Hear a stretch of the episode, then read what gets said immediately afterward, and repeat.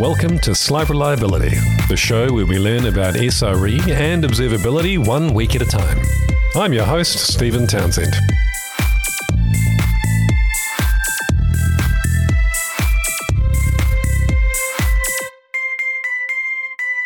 Welcome back to Slight Reliability. I'm Stephen Townshend, and this is the show where we learn about SRE and observability and now DevOps one week or two weeks or whatever at a time. Today, uh, I am joined by Amin Astaneh once again. Amin, how are you doing? Doing great, Stephen. How are you? I am good. I'm settling into the new year and my new role and uh, slowly getting into the rhythm of things. How about you? What are, what are you up to, man?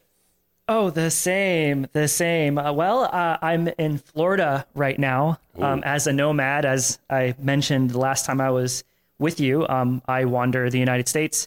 So I figured I would go to a place that is warm. So I'm currently in the Tampa, St. Pete area, uh, you know, working as a consultant still and, and enjoying that lifestyle. And, uh, you know, half the time I'm in you know, corporate apartments like I'm in right now, and half the time I'm at a campsite, you know, close to the beach. It's living the dream. That's so cool. Have you got a favorite place that you've been to in the states, or a place you've thought, "Wow, I could really, I could live here"?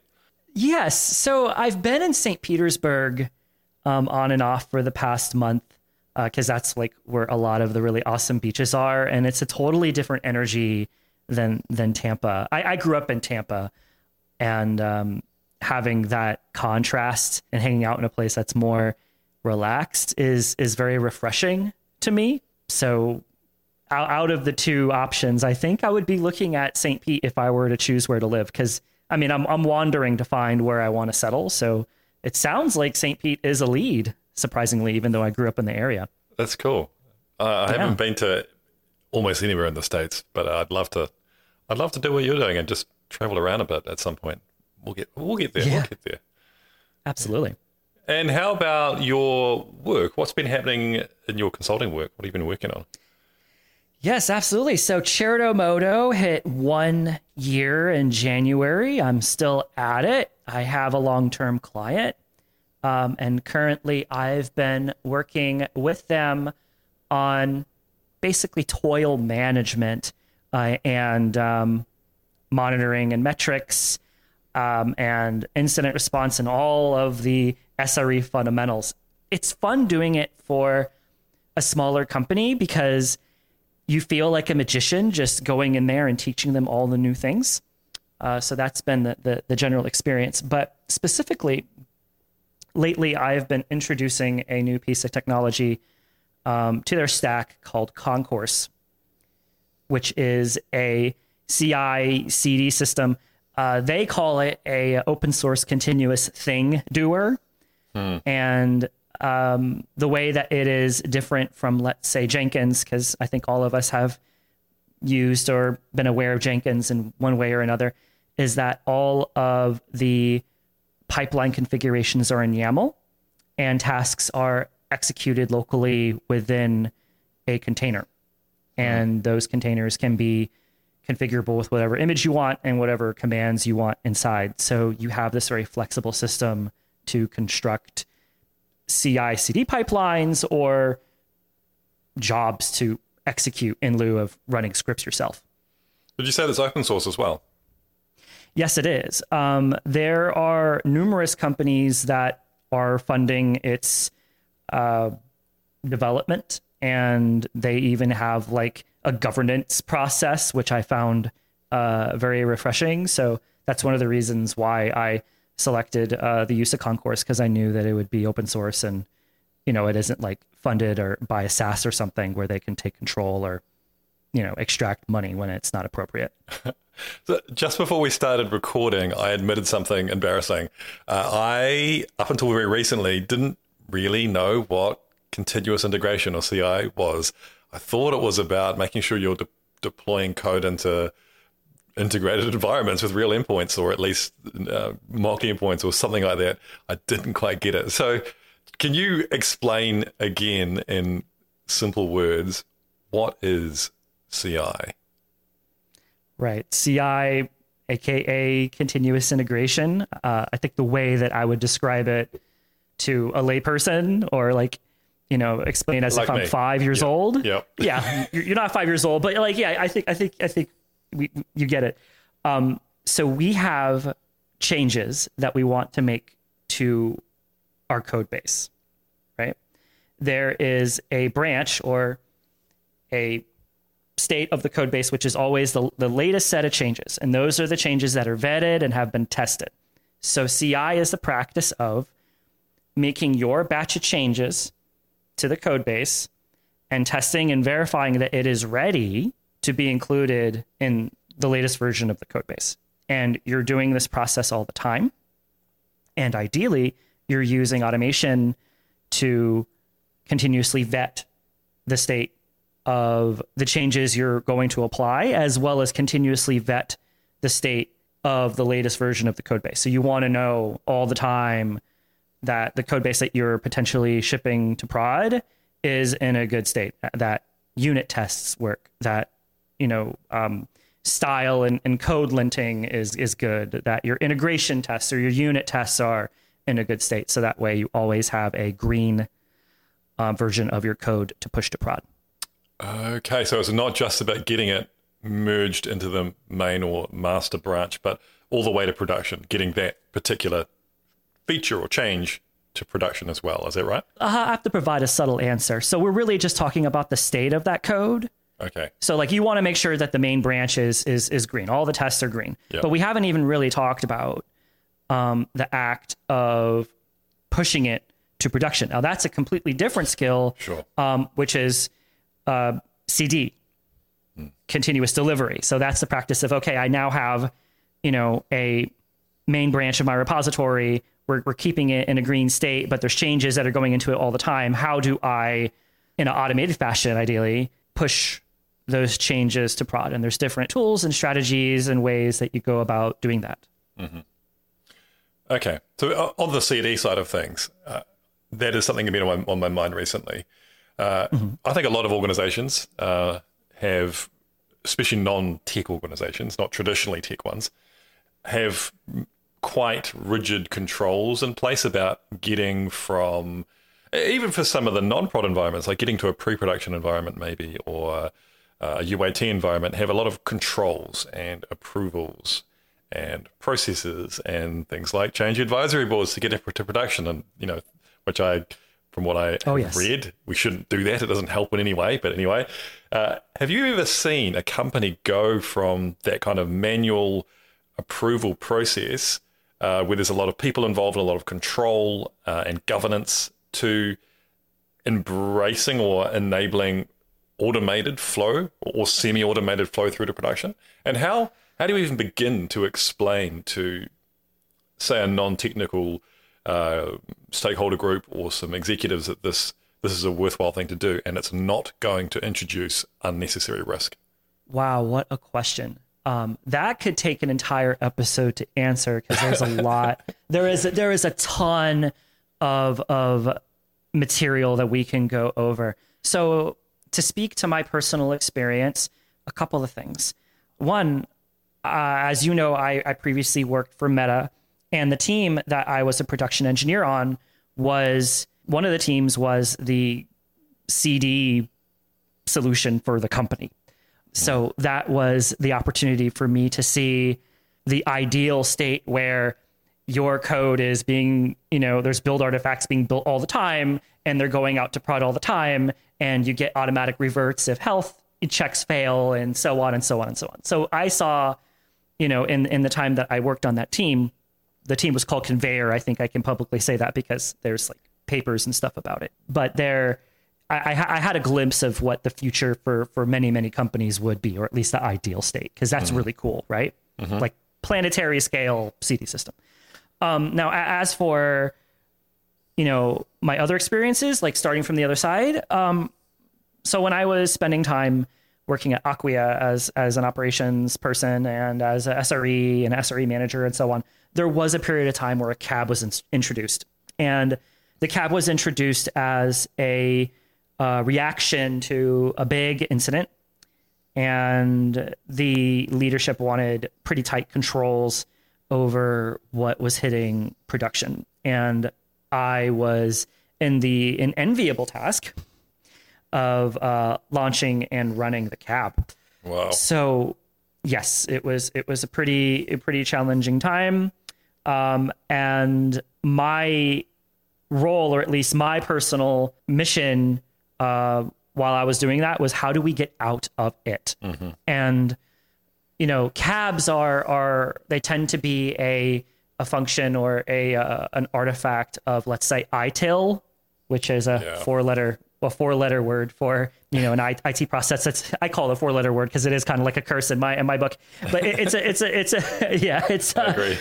yeah it's a, it's a it's a it's a change control process and actually just a way to operate services where okay for large organizations where they're trying to manage risk explicitly okay i can understand the appeal um, but you know for us sre and and devops practitioners since you're bringing that scope into your podcast now um, it, it can actually slow down flow uh, increase you know lead time of changes to production which is of course not a good thing so uh, have I did I see you know the full transformation from cab to you know um, Elysium? Uh, no, but I, I do I do remember taking part in creating the idea of a standard change, which is ITIL language for what are the changes that we're making to production that we know are safe, and being able to give engineering teams the means to be able to clearly demonstrate that oh yeah this is a standard change. Um, right it is a functional change but we do know what the the change does. We understand what success means. We understand what failure means. We know how to roll back and we're shipping these things a lot. We have a, a, good track record of success. We know what to do if things fail. And so creating a, a, a larger encompassing scope of the standard change is how you're able to navigate ITIL in, in, in a way where the things that you do need to stop and talk about, you do, but the things that are like business as usual, it, you you are not losing as much velocity. Yeah, the standard change, I've heard about that before, uh, and it makes sense to me. Yeah, anything which follows a sort of business as usual, low risk pattern. But I was wondering with the, the cab at Acquia, who who were the stakeholders involved? Who were the decision makers? And did they have the technical uh, knowledge to make informed decisions? Yeah, good question. I, I think it's on the border between technical and non-technical. I, I think what you end up with is people that know how to speak the language and also have understanding of the business context, but not always technical. So from what I remember, the way that it worked is that, you know, the engineer or in some cases the product manager would go to the cab and say, okay, I have this change that I'm going to be, that I propose to submit to prod. And the, the folks that are on the board that are, you know, providing feedback, asking questions would consist of myself, but let's put myself aside because I'm an outlier. The, the head of operations, right. Who, who was a, a senior director at the time. Um, I think he was like the Lorax. He was speaking for the trees and just making sure that we're doing all of the things that we we we should do when we're doing a a a change to production. Like we do have monitoring. We do know um, what the change does. We do know how to measure success. All those things I mentioned earlier. We're just making sure that that due diligence has been been done. But you know, there are also sometimes there are engineering VPs, and the reason why that might sometimes happen, or or like senior product people that might sometimes happen, is if there's there's a discussion around the the nature of the risk or the acceptance of the risk. Engineering managers were were present as well, uh, sometimes to speak on on SWE's behalf if if if they need help articulating that. So I think to answer your question, there are moments where people that attend the cab or preside over the cab aren't fully technical day to day, but of course they are required to at least understand the the business impacts of the changes, or at least be able to answer general questions about the technical um, aspects of them. Yeah, I guess something else I'm really interested in with CI CD, seems weird, it's become the theme of this episode, is observability of CI CD. So you, you obviously get to a point where if you build enough automation and it's your business depends on it to get features from A to A to B, uh, to get that flow through a value.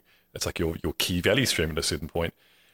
Have you got much experience or have you seen or any advice around making that I guess the automation part of it, uh, observable, visible, making sure it's healthy. Like what what what do you monitor? What do you look at, and, and how do you how do you treat that as opposed to the state of uh, a microservice or a, a, a traditional system? I I think that we have to consider CI automation, even if we're just talking about a Jenkins box. I, I think it's important that we are saying that look, it is an important part of the value stream, like you just said. And so there are certain aspects of it that we do need to monitor. And I would be looking at it as if, you know, I put my SRE hat on.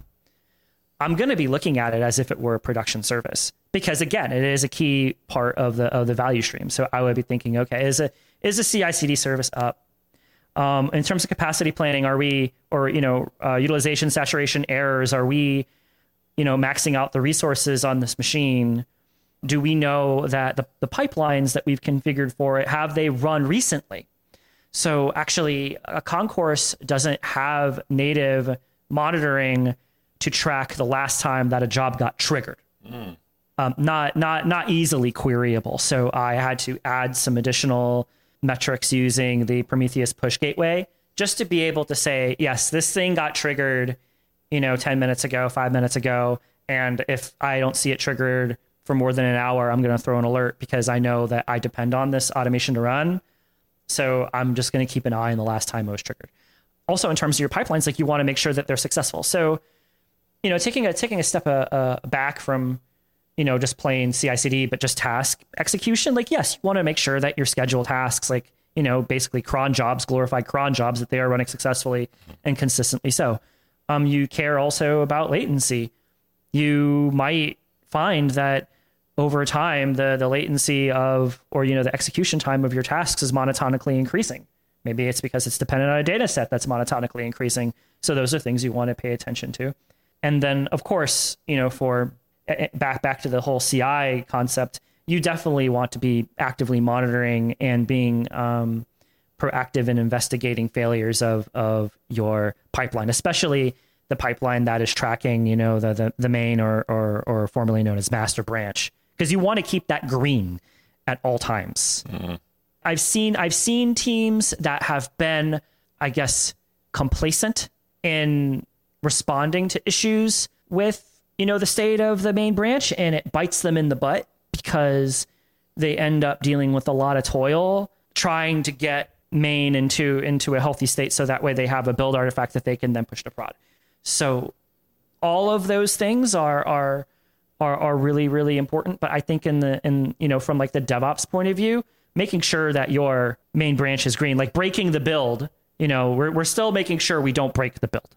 Mm. Um, and and when that happens, it, it, it might as well be an alert, and the engineering team should should should be alerted to to to respond to it because right now your your uh, value stream has been interrupted. You you and I are going to chat to Sebastian um, Vietz and have a bit of a panel discussion in the near future. And one of the things I wanted to talk about is reliability of uh, non-prod environments. So I, I, don't I don't want to cover that too much today, but I did have a conversation with someone at work recently, a principal engineer, uh, who was talking about this idea that we shouldn't, you know, by the time you deploy your code to some environment that's outside of your workstation, uh, the the quality of that should already be thoroughly validated. We shouldn't be using these environments that we go and deploy to to to prove that our code works they should already be done. And I think that's a a mindset shift for some teams and some people where they think I write the code, I deploy it, and then someone will test it.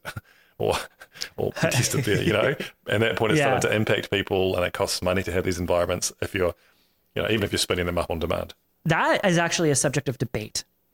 Um, really, because you have, well, sure. I, I, think I think what I'm talking about really is is testing in production um, right? So there there is the the the school of thought that oh, you should have a good CI system, but you should be continuously pushing your changes to prod, and you should be having you know very high uh, signal to noise in terms of your observability. And if you're having problems, you should be able to revert those changes. I think that would be probably the the I, I, could say that with some confidence that that is like the perspective of like charity the charity majors of the world. Test and prod is is is her mantra and hmm. and there and, and the reason and the reason why that is you know a, a very tempting I'm, I'm, I'm not I'm not demonizing or, or saying that's a bad idea, but I think the reason why such a decision would be very tempting is that there there's going to be such a, a, a difference between your test environment, quote unquote, and production because production is where the actual load is going to. Mm-hmm. So you're never going to really know what's going on um, with your code unless you have it in prod. So having you know fast feedback, like a really tight feedback loop, you know, being able to observe quickly, being able to make changes to prod quickly, you know, removes the necessity of you being able to have like a dev stage prod process. I guess it also comes down to the, the maybe maybe the core lesson from the Phoenix project, uh, which is that the smaller the batch of change that you're releasing, the lower the risk as well. So if you're continually pushing to production, the risk is relatively low. You know, provided you're surrounding it with things like, like you said, being able to roll back rapidly, the right observability, all of the pre-checks through all of your automation beforehand. Yeah, absolutely. Single piece flow, um, I think, is the is is would be the ideal state because you're right. Like the the context or the scope of the change that is hitting production is so small and easy to reason about that you have an understanding of what risk each change to prod will be. This kind of goes back to the whole standard change thing earlier. Um, so yeah, that all makes sense. And again, like uh, flow, feedback, experimentation yeah, the practice of of of, of having those, those tools in place, you observability in place, the ability to revert in place, it, it is a, a, a software aided three ways of DevOps. I can I can I can see the parallels. Mm. The last thing around CI/CD that I wanted to cover is, and uh, this is maybe it's just me, but I have this kind of mm, when I hear the word CI/CD, I kind of cringe a little bit because I've worked and seen so many teams who are so tool focused. They're just focused on implementing these tools, whether it's Jenkins or GitHub Actions or whatever it is. Whereas, shouldn't that just be the tool that's used to implement the CI or the CD bit? And that's the thinking around that which needs to happen as well, or is maybe more important than the tool that we use. I don't know. That's just uh, my own experience throughout my career, as I've seen a lot of tools being thrown up that just automate a bunch of stuff. But it's like, well, but is this a robust process that we can trust? And is it getting value from A to B? And, you know, those things aren't necessarily in place. Right. I, I think that it is very important for us to know what our what our goals are, what our success metrics are, right? I'm sure the the folks at Dora would would would give us a, a whole list of metrics that would be very useful for this sort of thing. And I think that Dora, you know, would be a good start.